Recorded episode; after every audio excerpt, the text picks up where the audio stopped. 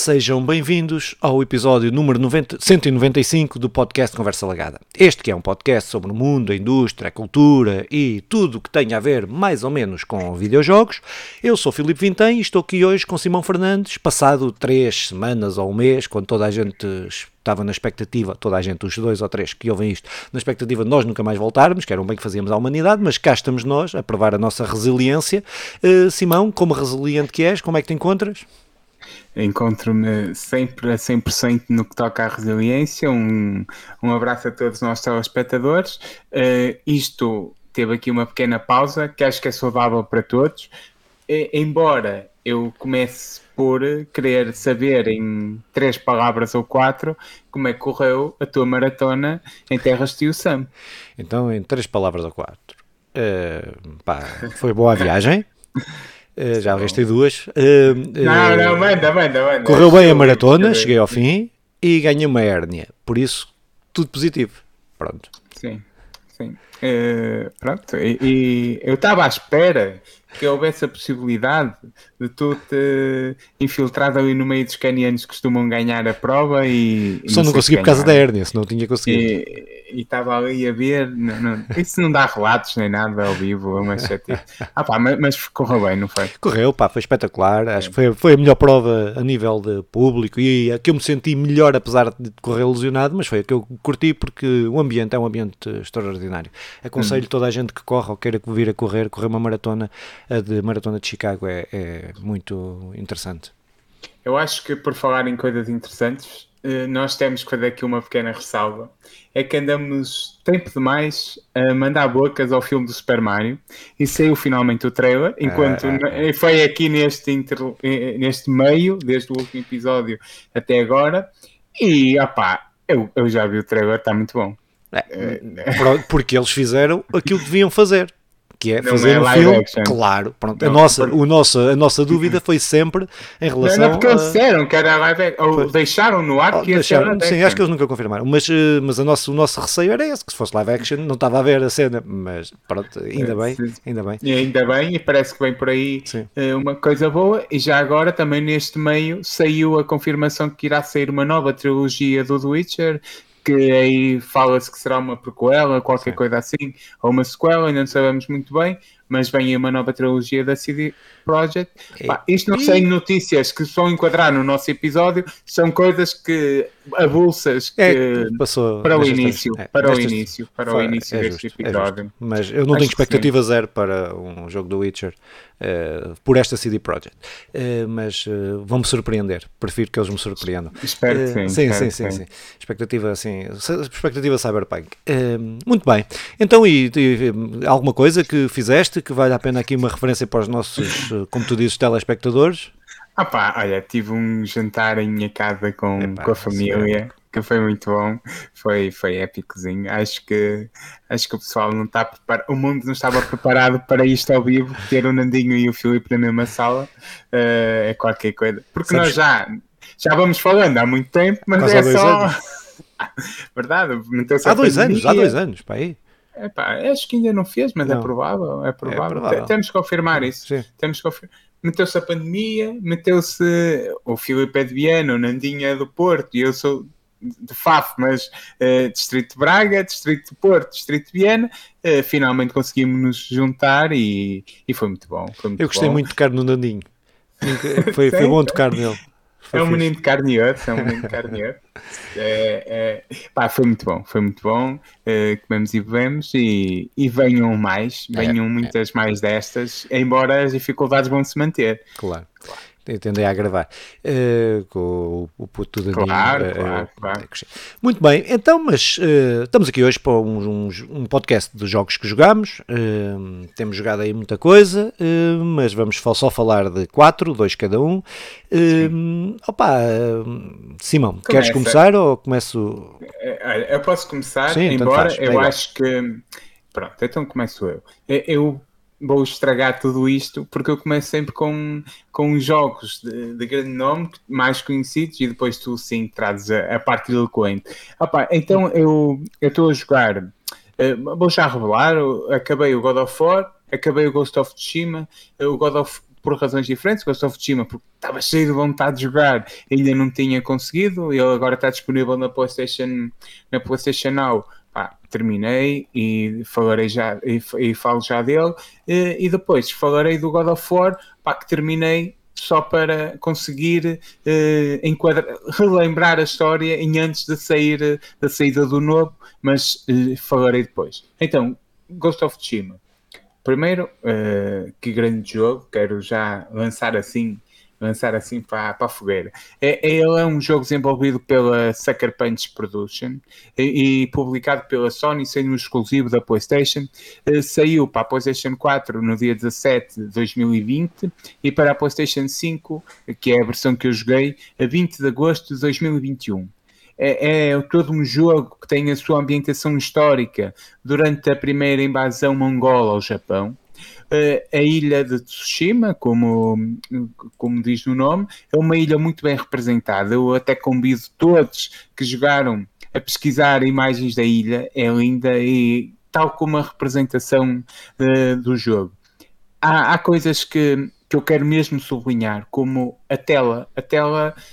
Todos nós já jogamos jogos que dá aquele modo cinematográfico, mas este é diferente, porque a tela fica totalmente limpa, não há setas, não há... É o Wii. É o Wii, estás a dizer... É o Wii no jogo, é o Wii, o sistema de interação. Muito bem, pronto, desculpa, não sabia, é isso. O sistema de interação do jogo é muito bem construído e dá-te sempre a sensação de estares numa cena cinematográfica. É muito, muito, muito bom isso. E a maneira como eles conseguem depois jogar com o vento e com os animais, neste caso os pássaros e as raposas, que te vão dando o caminho pelo qual tu seguires. E depois há uns quantos outros caminhos que, sendo mundo aberto, eles conseguem, de forma intuitiva, mandar-nos pelo sítio sem nos mandar pelo sítio. E isso também é um dos grandes pontos positivos. Falando de pontos positivos, também falo de alguns negativos. Aqui é a luta repetitiva. Embora a luta seja repetitiva, jogo de espadas, ou que a arma seja uma espada quase... É o melhor jogo que eu já joguei. Em termos de luta mesmo. Não na globalidade. Mas é um jogo que chega a certa altura que torna-se chato pela repetição. E depois, nesta altura, este é um jogo final de geração da PlayStation 4. Esta é a versão PlayStation 5 que eu joguei. E eu... isto pode ser um problema quase de... que não é problema. Mas eu já não gosto de matar sempre os mesmos gajos. E a verdade é que aquilo vem grandes bandos, depende de missões. Só que há tipo... 3 tipos de arqueiros, ou 4. Há 3 ou 4 tipos de jogadores de armas pesadas. 3 ou 4, NPCs, neste caso. 3 ou 4 jogadores de armas leves. 3 ou 4 com 2 armas. 3 ou 4 tanques. E depois tu vais lutando quase sempre com os mesmos durante todo o jogo. Isso durante muitos anos não foi problema. Mas acho que quando se abriu essa porta, como o Cyberpunk faz, embora ainda não tenha jogado, deixarei para mais tarde, mas como o The Witcher faz, como tantos outros jogos que eu não me estou a lembrar agora fazem, alguns bons jogos fazem, eu sentia-me que era um passo em frente e é difícil voltar atrás nisto, ou pelo menos não ser desta forma tão repetido. Embora isto é uma criticazinha, chamemos-lhe assim. Depois, na luta, a certa altura tu vais enquadrando outros tipos de ataques. E os ataques tornam-se... Tu és um samurai e passas a ser quase um... E passa-te a ser um ninja, com todo tipo de coisas, de saltar, teres um sítio para fazer todos os saltos, andar por cima, mas eu acho que eles conseguem contrariar isso muito bem com a história. Ou seja, se tu jogares um bocado, um jogo de samurais, e apanhaste lá no meio a jogar meia hora, sem ser enquadrado na história, e andares aos saltos e teres aqueles... Estou-me a esquecer o nome daquelas setas de Naruto, mas não importa. Teres aquelas setas ninja, e teres trocos ninjas praticamente. Epá, fogo chato, já não é Naruto. Também, mas que é para mim é coitinha senão. E então desenquadra-se totalmente, mas na maneira como é contada a história, eu não vou dar spoilers, mas enquadra-te sempre, porque então aquilo, há um início em que toda a ilha é derrotada muito facilmente e tu és um dos samurais que és derrotado muito facilmente, e isto é importante para a história. E depois, porque os samurais são toda uma honra, tem toda aquela luta de frente em frente, código e de honra depois, que atrapalhasse um código de honra, e depois tu vais percebendo junto com os populares, junto com todos aqueles que lutam e resistem, que há outro tipo de técnicas que podes adotar, e esse tipo de técnicas tu adotas é que te torna capacitado para vencer os mongóis. Mas se tu jogares assim de forma isolada, tornas-te um samurai ninja que não sei se é assim tão positivo. Por isso, isto não é bem uma crítica, é uma ressalva sobre o jogo. Depois, eu gosto muito do paralelismo histórico, juro-te que é daquelas coisas que eu gostaria muito que houvesse alguém a fazer uma espécie de vídeo ensaio, chama-lhe factos históricos sobre o jogo, porque gostava mesmo que de ouvir dois historiadores, gente formada para isto, entendida, seja sobre a história do Japão, seja sobre o Império, sobre a Mongólia até, o Império Mongol, toda a Mongólia deve ser muito interessante, a segunda experiência socialista, creio que sim, mas toda a Mongólia deve ser muito interessante, por isso, aquilo faz muitos paralelismos e muitos deles todos baseados em factos históricos que muitas vezes vão mudando consoante se vai aprendendo coisas novas. Eu já estou para aqui a falar muito tempo, vou cortar, mas aparece-nos o neto do Genghis Khan, que é, e o Império Mongol, apesar de ser super bárbaro, como nós vimos lá, ataca de uma maneira desencadeando totalmente o terror. Há uma missão em que os gajos estão a matar, atacam a aldeia, deixam os pais mortos e enforcam os filhos. Não sei se estão bem a ver o que é a barbaridade de ter os pais cá em baixo a verem os filhos a serem enforcados.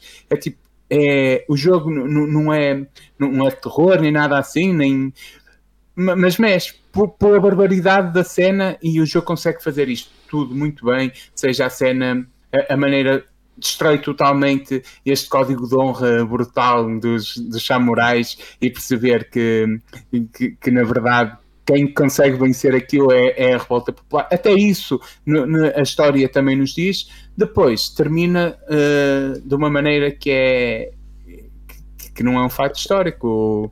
O gajo é morto, o Genshin não, é morto e na verdade não é. É um imperador da China durante muitos anos. Pronto, depois, só assim muito rápido, o nado do jogo é ridículo. É ridículo. Tu podes nadar e a certa altura carregas no R3 para ir um bocadinho debaixo d'água. Pá, eu tenho que voltar à PlayStation 2 para ver um nado tão mau. É ridículo. Ainda não viste o do New World. Quando vês o do New World é o pior. Vai ver, a seguir depois vês um vídeo no YouTube como é que nada no New World. Mas depois vais ver. É um jogo muito bom, mundo aberto, gráficos incríveis, cinematográfico, depois tem um nado. Não sei. É ridículo. Mas tu já jogaste isto? Sim, joguei. Ninguém poderás falar. Sim, eu tenho não tenho na memória como tu tens tão vívida, porque acabaste de jogar, mas daquilo que eu retiro, aquilo que eu gostei menos, vou começar por aí para depois ir para o que gostei mais. Para já digo, acho que é um jogo, para mim, médio-alto, uma média alta, um jogo que está médio-alto, pronto. Sobre isso concordo, é um jogo médio-alto, é muito bom de jogar, mas médio-alto. Acho que os meus pontos fracos no jogo, para mim os pontos fracos do jogo é quer a história global, acho que a ambientação está muito bem feita, como tu disseste, acho que a representação está muito fixe, Agora, a história em si não me prendeu, lembro-me, não me consigo lembrar bem de todos os pormenores, mas sei que cheguei ao fim e então é isto, pronto, foi a sensação com que eu fiquei, mas isso é pessoal e difere de pessoa para pessoa. E o combate, a questão do combate ser muito repetitivo. Eu nem é tanto a questão dos NPCs serem iguais, porque isso, muitos jogos fazem isso de uma ou de outra forma, mas é mais a questão do combate ser muito repetitivo. A raposa ao fim já me irritava, pronto. Mas isso são aspectos que eu acho, considero menores, tirando a parte da história, que eu acho que poderia ser mesmo, é uma história, se eu considero o jogo médio-alto, considero a história média. Pronto, acho que poderia ter construído muito mais, na minha opinião. Mas depois há uma coisa que eu acho mesmo que está muito bem feito, como tu disseste, que é, para já, a questão de cinematográfica que o jogo todo está feito e todas as câmaras, tudo está pensado ao pormenor, a arte do jogo está pensado ao pormenor para fazer a réplica dos filmes do Akira Kurosawa. Isso está muito bom. E acho que isso replica na perfeição, tirando quando entra nas partes ninja, que isso não havia nos filmes dele, mas acho que está muito fixe. Depois, isso que a questão por onde tu começaste, que é a questão da UI ser limpinha, de nós, o que vemos é o jogo, o que vemos é a personagem, o que vemos é a ambientação, é o cenário, que tem passagens brutais, tem passagens que eu ainda me lembro hoje de ver os barcos em cima do monte, os barcos mongóis lá à frente, tens cena de chegares e veres uma montanha com a fonte não sei quê, onde vais depois lá para o jacuzzi, não sei o que mais, não é jacuzzi, mas... É isso, as termas, mas pronto, acho que é um jogo muito bem conseguido, acho que é um jogo que eu acho que é daqueles jogos que não merecia, para mim, não poderia a mesma equipa fazer um jogo, por exemplo, na China, sobre uma outra temática. Acho que aquele jogo não deveria ser, na minha opinião, e vale o que vale, na minha opinião não devia ser não ter uma sequela. Acho que aquilo, a obra em si representa muito bem. Acho que eles podiam aproveitar e melhorar alguns dos factos e irem para outras zonas históricas que poderiam, acho que poderia ser por aí, acho que poderiam pegar por aí, acho que por aí tinham muitas pernas para andar. Mas pronto, mas resumidamente, acho que é um bom jogo, acho que é um jogo que vale a pena jogar. Ainda por cima está na Plus, quem tiver a Plus, acho que é um jogo que, se não jogou, acho que é totalmente recomendável, não é? Pronto. Só duas notas sobre a história. Na verdade, eu concordo, a história em si do personagem não é uma cena que nos envolva assim tanto.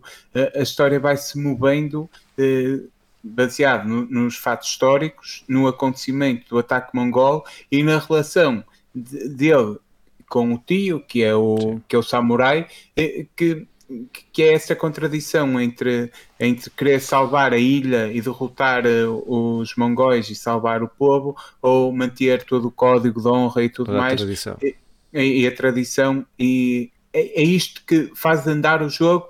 Mas uma história, uma linha, como muitos jogos até da PlayStation tem, esse eu concordo contigo perfeitamente, embora eu dou um médio alto, considero um bom jogo, toda a gente que possa jogar.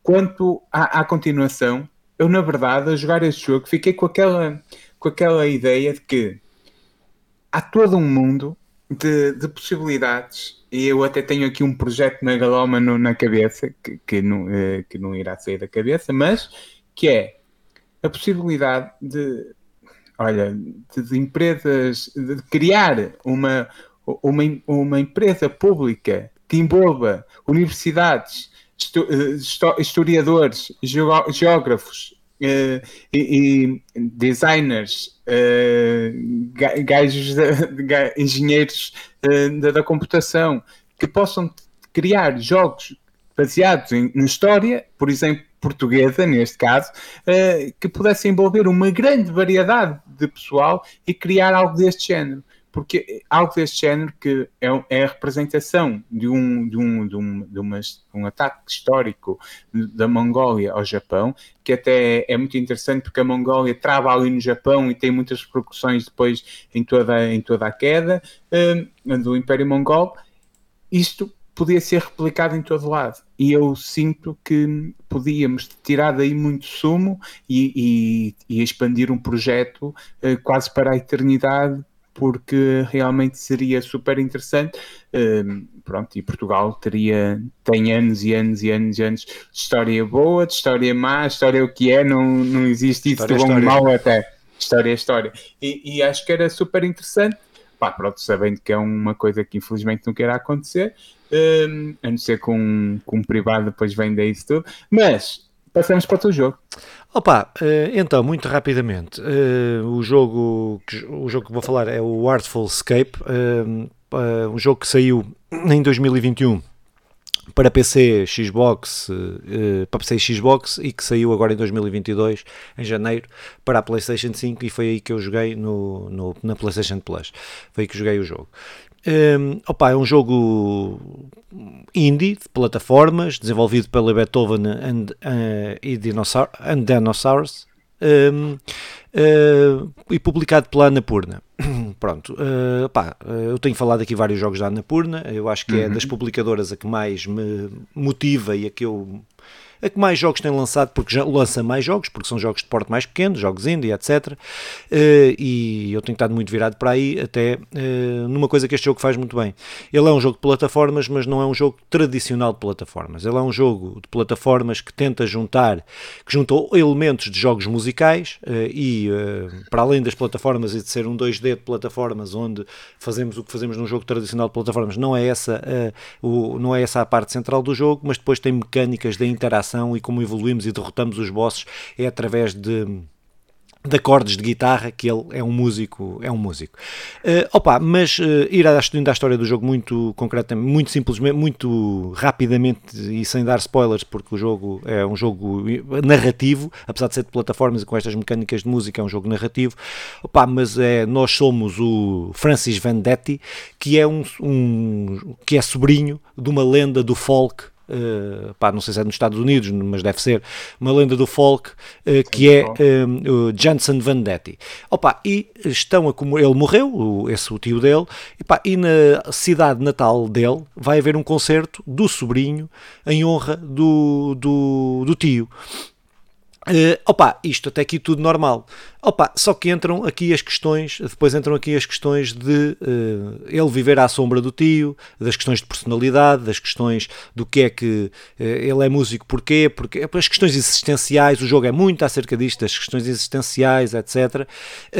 Mas este jogo parece um jogo completamente normal, ele vai, só vou até aqui na parte da história, chegam uns extraterrestres ou uma coisa assim e levam-no a dar uma volta pelo universo, um universo onde ele se irá, ou tentar, fará o caminho, para se conseguir ou não conseguir, ser uma superstar do universo, enquanto se vai conhecendo e reconhecendo e pensando na sua vida e etc, enquanto músico, enquanto pessoa, etc.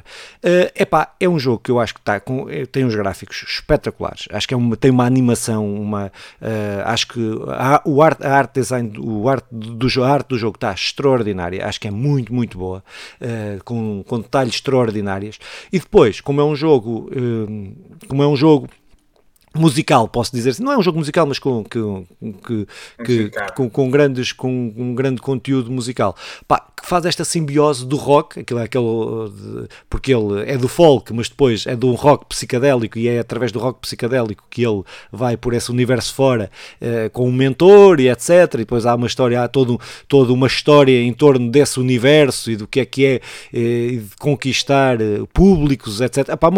Uma história que está muito bem escrita, analogias, metáforas, não é a história temos que ler nas entrelinhas para perceber onde é que eles querem chegar, mas de uma forma tão bem escrita, mas tão criativa, com piadas que às vezes, com piadas que eu só percebi passado algumas 10 minutos, quando vejo a sequência dessa piada lá à frente, daquilo que eles tinham dito atrás, ou quando li qualquer coisa que estava numa parede. Acho que o jogo está mesmo bem construído, é um jogo que deve ter demorado bastante tempo para a equipa pequena que é a acabar. É um jogo narrativo, um jogo onde a mecânica do jogo é um jogo de plataformas, 2D, como já disse, com interações. As interações são basicamente estas questões de fazer os acordes na guitarra, muito simples, com os botões, uma coisa muito simples, derrotar bosses, certos momentos que se tem. Epá, mas acho que é das narrativas, uma boa narrativa, mas das mais criativas que eu joguei neste ano, e este ano joguei muitos bons jogos narrativos. Eu, quando chegarmos ao fim do ano, vou ter grandes dificuldades em conseguir na minha cabeça, isto não é para, nem é para podcast, nem é para nada, eu é que costumo fazer este exercício. É para podcast, mas eu costumo depois dividir na minha cabeça, para mim, qual é que foi o melhor jogo narrativo que eu joguei este ano, e não sei o quê, e qual vou ter muitas dificuldades, porque jogos muito bons, com narrativas diferentes, mas e com níveis de criatividade diferentes. E eu acho que este está muito bem conseguido, mesmo muito, muito, muito bem conseguido. Gostei mesmo muito deste jogo. Não é um jogo para toda a gente, não é um jogo aquela lenga-lenga que se diz, mas nem o God of War é um jogo para toda a gente, nem o GTA é um jogo para toda a gente, nem o FIFA é um jogo para toda a gente, por isso este também não o é, e desenvolvido por uma equipa relativamente pequena, mas que gostei mesmo muito e foi fixe jogá-lo. Eu era para ter jogado antes, mas não, depois passou-me, saiu-me fora do radar. Agora quando o vi na Plus, pronto, joguei na Plus, pronto, foi fixe. Irei acrescentar à minha lista para jogar e fiquei a confirmação que a Annapurna tem feito um trabalho incrível no que toca à criatividade e narrativa, confirma disso, não é? Sim, eles não estão isentos de problemas como todas as grandes empresas capitalistas e não sei o que mais, mas ainda assim são aqueles que têm olhado e têm promovido muito a indústria indie, dos que mais têm promovido a indústria indie, ainda que, como disse, com problemas, com cenas e claro, pronto, claro, mas fazem-no e fazem-no com qualidade. E todos os jogos que joguei da Annapurna, os que joguei, há alguns que não joguei, mas todos aqueles que eu joguei gostei. E não é fácil um gajo ter uma empresa que publica 20 ou 30 jogos por ano e tu gostares de, e que tu jogas 15 ou 20 e gostares de todos. Percebe-se que está ali gente a trabalhar e que há gente a olhar para a indústria indie e à procura e a apoiar estes desenvolvedores. Pronto, acho que a Annapurna está a fazer um bom trabalho, sim. E acima de tudo, chega aí ao mainstream com o Stray, embora não é o único, mas chega, é o que mais ultrapassa essas barreiras, e é bom deles a conseguir ter esses lucros extraordinários que eles estão a conseguir ter. Lucros extraordinários agora é uma palavra que ficou mal nestes últimos tempos, mas conseguiu aí uns lucros, mas que tem do trabalho que eles têm feito, e isso é importante. Eu então passo se calhar para o meu jogo, até porque já me enrolei toda, se calhar era melhor. Não, eu quero dizer que o Stray é um excelente jogo e que a Annapurna merece ter assim um hit. Falando de música, de vez em quando há um grande músico, consegue uma grande canção. Não é que o Stray seja o melhor jogo, mas é o jogo que melhor consegue ir para todos os públicos. Então, eu vou para o God of War, como já tinha dito. O God of War eu já joguei, o God of War chama-se God of War, sai para a PlayStation 4 e... Pensava que o God of War estava uma crise de identidade.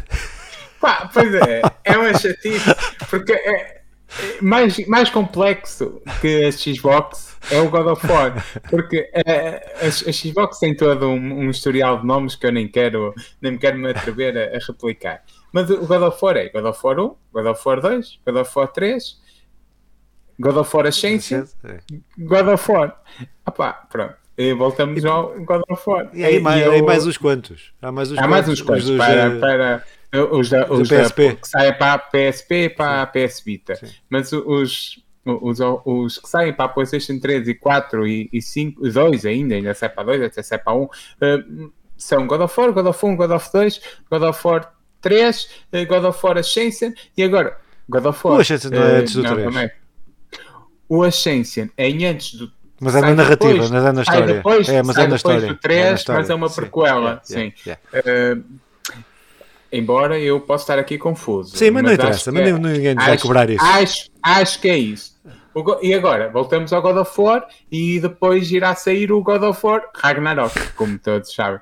Pronto. Então, este God of War, primeiro eu voltei a jogar, então, e estava na cara que ia haver uma sequela deste jogo. Toda a história, depois de jogar, nos atira que é óbvio que vai haver uma continuação. Até porque há ali muita coisa que fica por explicar. Eles atiram ali, até falam no Ragnarok umas quantas vezes, atiram assim, só que nós vamos jogando e como não sabemos, depois é que percebemos esses sinais. O jogo não envelheceu mal, é um jogo também de 2018. Deixa-me dar aqui até os dados que eu tinha tirado para... por achar importante, que é desenvolvido pela Santa Mónica, que desenvolve todos os God of War, os tais que eu falei, não os da PSP, e publicado pela Sony, sendo um exclusivo PlayStation, que sai para a PlayStation 4 no dia 20 de abril de 2018, e depois sai para PC ainda este ano, no dia 14 de janeiro de 2022. Pá, é um jogo que...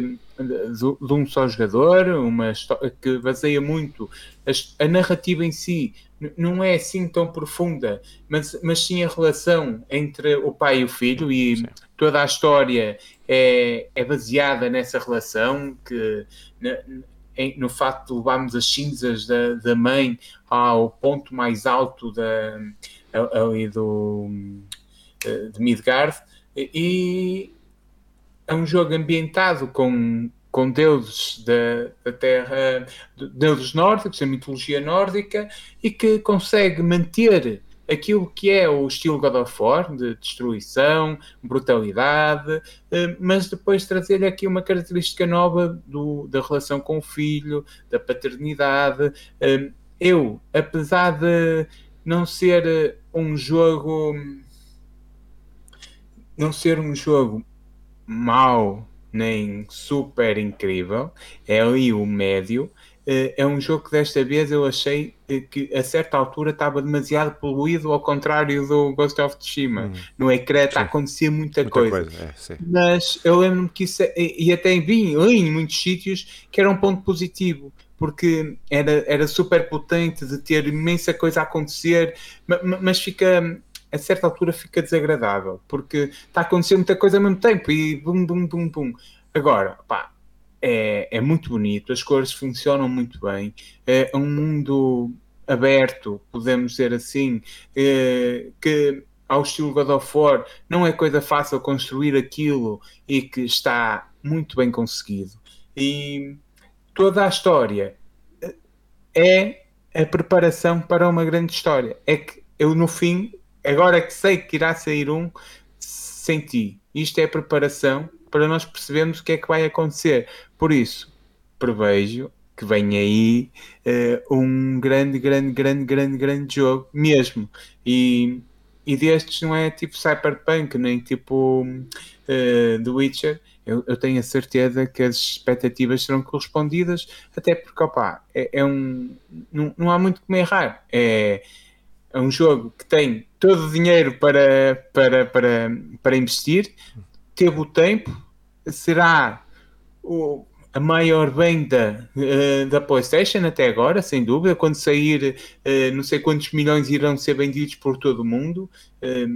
Por isso, pá, estamos aqui todos expectantes. Será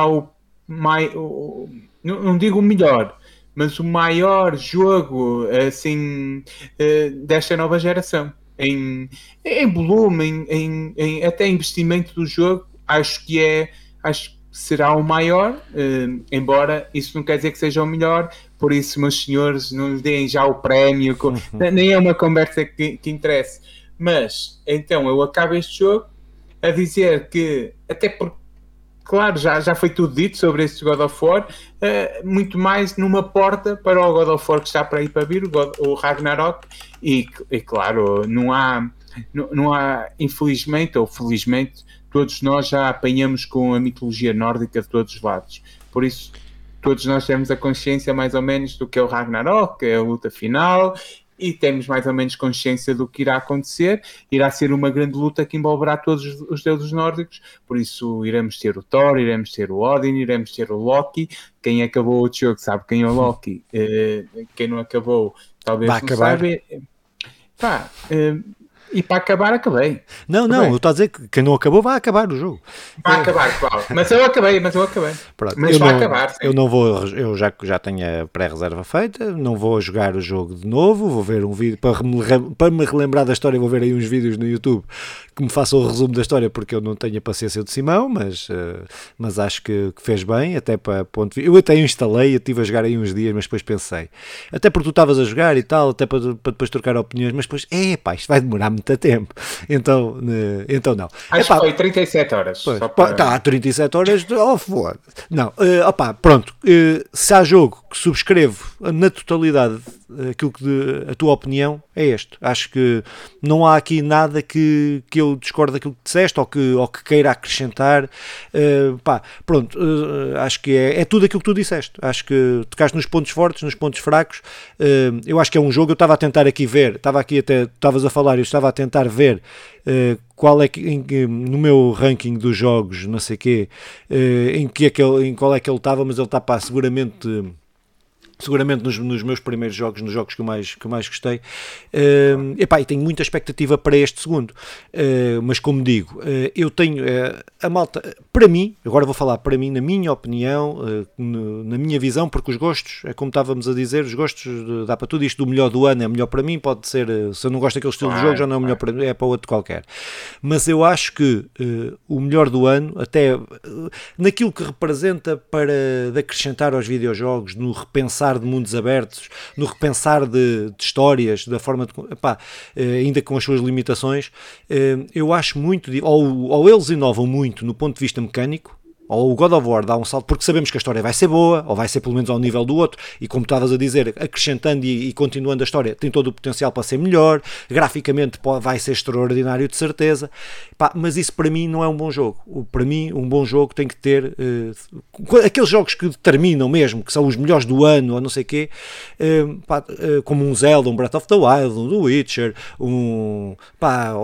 outros jogos que tiveram, o Zelda teve vários momentos destes. Mas pronto, destes jogos, eu acho que este ano, para mim, preciso de jogar o God of War, não é? Preciso de jogar o God of War, mas para mim é o Elden Ring, até agora. Acho que o que trouxe para o mundo dos videojogos é um contributo muito grande, é um contributo ao nível do Witcher, ou um contributo ao nível do Zelda, que eu tenho dúvidas que a PlayStation ou quem é que faz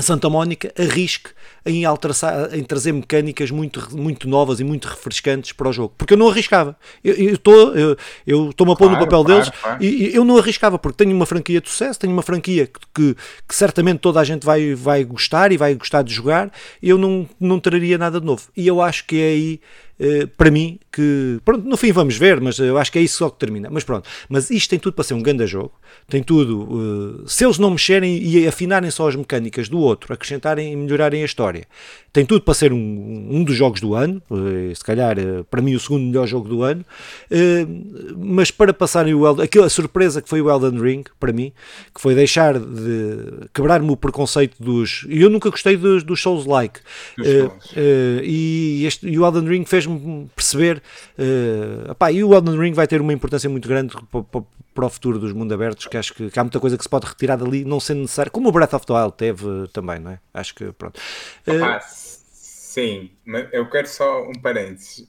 Eu, da mesma maneira que eu acho que um erro, que há uma quantidade, e a comunidade PlayStation é tóxica, mas a da comunidade PlayStation já entregar o prémio do God of War, também não parece correto estar a tirá-lo. E tu disseste isso, ressalvaste isso, que é, vamos jogar, vou esperar para ver e tal, mas eu acho que é esperar para ver, porque o melhor Uncharted, por exemplo, é o último.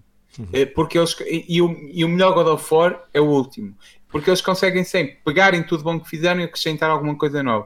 Esperar para ver. Eu estou. Eu comecei por aí, por dizer isso. Acho que é sempre esperar para ver. Mas que tivemos, e acho que a conclusão é que a conclusão não é conclusão nenhuma. Acho que temos um ano excelente para jogos. Tivemos jogos, tivemos o eterno pá, que é o, acho que quando sair o terceiro vai ser a mesma merda, que fica sempre eclipsado, o Horizon Forbidden West, que ficou eclipsado pelo Elden Ring, tinha ficado eclipsado pelo Breath of the Wild, sai sempre, escolhe a pior data para, e é um grande jogo, e é um jogo que eu vou, esse sim vou ter que o rejogar, porque eu rejoguei à pressa, para jogar o Elden Ring. E nem o saboreei como devia ter saboreado, andei a correr para ver o fim da história, e eu antes do final do ano quero ver se jogo o Horizon outra vez, mas pronto, mas é isso. Olha, concordo, e mais, só para irmos para o teu jogo, é o ano em que eu claramente mais joguei e mais consegui me ambientar de dentro das consolas e do mundo, seja pegar em cenas mais ao lado, seja nos mais mainstream, e como eu, muita gente estará na mesma situação. Acho que os videojogos estão mesmo no seu apogeu, por isso, pá, deixem-se disso, joguem, quem não joga, e deixem-se também das limitações. Quem não joga cheira mal. Quem não joga cheira mal, e deixem-se das limitações de não deixarem jogar os filhos, ou os sobrinhos, ou caratas. Ou os maridos, porque, pá, ou as mulheres. Porque, sem dúvida, os jogos podem e devem estar enquadrados no nosso tempo de lazer e de educação, porque realmente tem muita coisa didática e divertida, porque nem tudo tem que ser didático para fazer. Mas, Filipe, vamos para o teu jogo, que aí sim, mais um bom jogo. É um bom jogo, mas como digo, não é um jogo revolucionário, mas é um jogo que me soube muito bem jogar. Começo já por aí, que é o Deliver Us The Moon. Isto é... Para onde é que eu hei de começar? Pronto, é um jogo da KeoKan Interactive. Um jogo que foi lançado em 2018, foi lançado para todas as plataformas, basicamente. Este é um jogo 3D, um jogo que se passa no espaço, na Lua, não é no espaço, é na Lua. Mas é um jogo, eu não diria que é um walking simulator, porque não é, porque há interações, temos que resolver puzzles, temos que encontrar soluções, e são tudo muito físicas de ter, mas é um jogo graficamente muito bonito, não criativo, não é uma arte criativa, mas sim uma arte quase realista, por assim dizer, muito, muito próxima do realismo, que é bonito, mas não é aquilo que eu valorizo mais. Eu nos jogos valorizo pouco o realismo. Acho que para realismo vejo um filme ou faço outra coisa qualquer. Eu valorizo sempre mais a arte nos jogos, mas pronto, mas ainda assim é um jogo que cumpre muito bem no ponto de vista gráfico. Mas ele conta-nos o que é, resumidamente também, porque é um jogo também, como disse, narrativo, e eu tenho um problema em falar aqui de jogos que não posso espalhar muito sobre a história, mas é acontece a Terra está em falência energética, não tem forma de arranjar energia, o mundo está-se a transformar num mar salgado e num deserto por duas vias. E então encontra-se uma solução de uma energia quase inesgotável na Lua, e essa energia e forma-se uma colónia na Terra, mas na Lua, com milhares de pessoas que vão para lá para explorar essa energia, e que arranjaram uma forma de mandar diretamente para a Terra, que é mesmo no ponto de vista energético. Isto no ponto de vista científico não terá grande lógica, ou se calhar está e tem, eu não sei bem, mas pronto, mas mandam essa energia para a Terra, mas há um determinado momento em que essa energia deixa de vir para a Terra, e então a Terra fica sem energia nenhuma, e aumenta ainda mais as desigualdades, aumenta cada vez mais as dificuldades na Terra, e então, e não há forma, como não há energia na Terra, não há forma de mandar outra equipa para a Lua para ver o que é que se passou, porque é que deixaram de mandar essa energia para a Terra. Entretanto, há um grupo que se consegue juntar, e consegue juntar todos os esforços e conseguir criar uma forma de voltar à Lua, mas que só consegue ir uma pessoa. E então mandam essa pessoa, que somos nós, e nós temos que investigar o porquê, o que é que aconteceu para que deixassem de mandar essa energia da Lua para a Terra. E depois é toda a história é contada, nós estamos sozinhos numa base, spoiler, e que vamos encontrando gravações, vamos encontrando textos, vamos vendo apontamentos, e isso vai-nos contando toda a narrativa, e depois, que nos encaminha para uma solução que eu acho que está muito bem feita. Eu acho que a sensação de quando nós saímos da base na Lua, de estarmos no meio da Lua, eu acho que aquilo deve ser a sensação de um gajo estar mesmo na Lua, porque a cena da gravidade, a cena... tudo isso, o jogo faz isso de uma forma perfeita, perfeita. O jogo é na terceira pessoa, o jogo é muito cinematográfico também. Ele sabe quando é que está de meter na terceira pessoa e quando dá de meter na primeira pessoa. É o jogo que decide isso. E decide em momento-chave. Então tudo isto é bonito. Depois, toda a ambientação de sonora, da música, para além da narrativa, que eu acho que está muito boa, acho que eles não há um mistério do princípio ao fim do jogo. Tu, a meio do jogo, já sabes o que é que aconteceu naquela base. Só que depois é a forma como tu vais resolver, ou não, a situação em que te encontras. Pronto, acho que é um jogo que acho que também está na Plus, também joguei na Plus. É um jogo que eu, para quem gosta de jogos narrativos, para quem gosta... o jogo não é passado no espaço, mas podia ser outra coisa qualquer. Acho que quem puder jogar este jogo, é um jogo que demora 5, 6 horas, é um jogo rápido.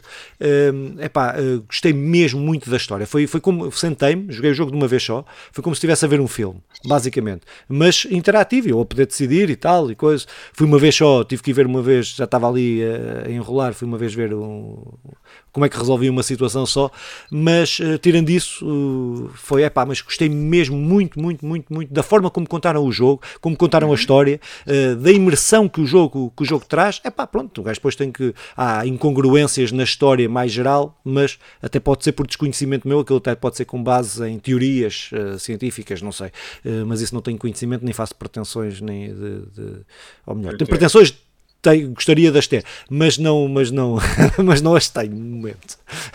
Mas gostei bué do jogo, gostei mesmo bué do jogo. Até porque no que toca à física e relação dos jogos, a relação da física com o mundo do jogo está cada vez melhor, e vivemos numa altura... eu até no outro dia estava a jogar Sonic e para fazer o salto, estás a ver? Eu fico mesmo com a pontinha dos pés em cima e todo o corpo pousado em nada. O mundo dos videojogos no que toca à física conseguiu dar um salto. Não sei se o jogo se baseia só se tem uma forte vertente física, mas que ainda não experimentei, mas este tipo de grau de evolução que os jogos conseguiram, depois dá-nos uma muito melhor experiência em jogos deste tipo, ambientados no espaço e por aí adiante. É um jogo que a premissa não me chama muita atenção, até por... eu durante muito tempo, e continuo a ser... obcecado, gosto muito de toda a aventura espacial, de todo o mundo que há por desvendar com o espaço.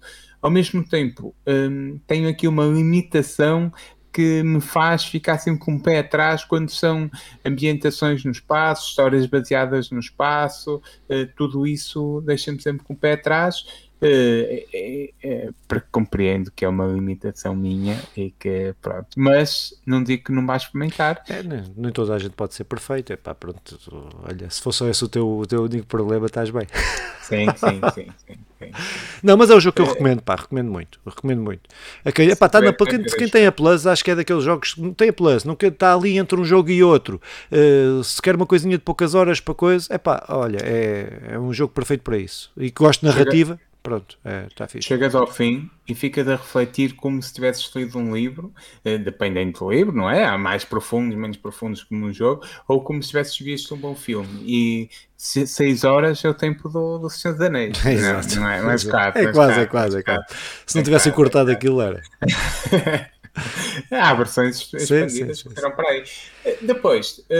E antes de terminarmos, ou ainda quero acrescentar alguma coisa. Sabes o que é que eu gostaria de acrescentar? É que esqueci-me daquele no interlúdio de falar disto, que é, saiu o Dakar Rally Desert, acho que é isto que se chama, Dakar Desert Rally, que nós já tínhamos falado assim muito por alto, mas eu apanhei na TSF uma entrevista lá com um tipo da Cyber Porto, que são os desenvolvedores do jogo, que são uma empresa de Gaia, e que com certeza poderemos ter um episódio mais especial sobre isto, até porque é um jogo de grande escala produzido aqui em Portugal. Não é um jogo que eu e o Filipe gostamos particularmente do estilo, Embora, pá, eu vi o trailer, impressionante, graficamente, o mundo é um mundo aberto para nos dar toda aquela sensação, porque no Dakar há este problema de te manteres no trilho, não te perderes, é também uma prova muito interessante por isso, e tem o problema de ser ambientado na Arábia Saudita, mas opá, acho que é brutal. Do trailer e do gameplay que toda a gente pode ver nos YouTubes e noutras plataformas de vídeos, está incrível. Cyberpunk aí lançaram aquilo que me parece ser à primeira vista um bom trabalho. Havemos de falar dele melhor, com mais detalhe, acho que vale a pena. Acho que vale a pena, porque eu acho que é dos últimos, assim, jogo mais com mais a atirar para o AAA, acho que deve ser ultimamente dos maiores feitos em Portugal, ou por uma equipa maioritariamente portuguesa. Sim, bem, isto é uma empresa americana, sim, mas sim, tem aqui uma empresa aqui, um braço estendido para o Porto, mas que foi feito totalmente aqui, por isso haveremos de falar melhor dela. Pode não ser o maior jogo feito em Portugal, eu não tenho essa noção, mas isso nem é bem o que interessa. O Dakar é um desporto que até já arrancou de Portugal, que a Sudfafon dá mesmo um carinho exacerbado por tudo que mete a rally, e percebo que é um jogo diferente para os portugueses, por isto, pela relação que tiveram sempre com automobilismo e por aí adiante. Isso nem se vê em toda a Europa, há sítios que se vê mais, em Portugal tem um forte apoio. Pelo menos aqui no Minho tem um grande, grande, grande apoio. Mas haveremos falar melhor nisto. Para terminar, com um grande abraço a todos os nossos telespectadores e preparem-se para o 1984, será? Ui, não sei, só vendo para crer, só quando aparecer no YouTube é que eu digo que está feito.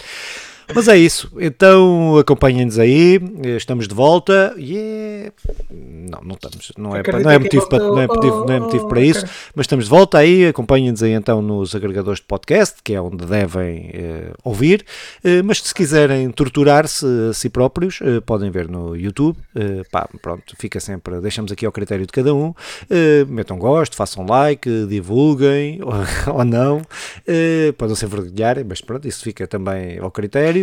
E para a semana, ou ainda esta semana, cá estaremos para um podcast de 1984, para um podcast de notícias. Oh, pá, pronto, é assim, vá, beijinhos, até quando Deus quiser, olha, tchau.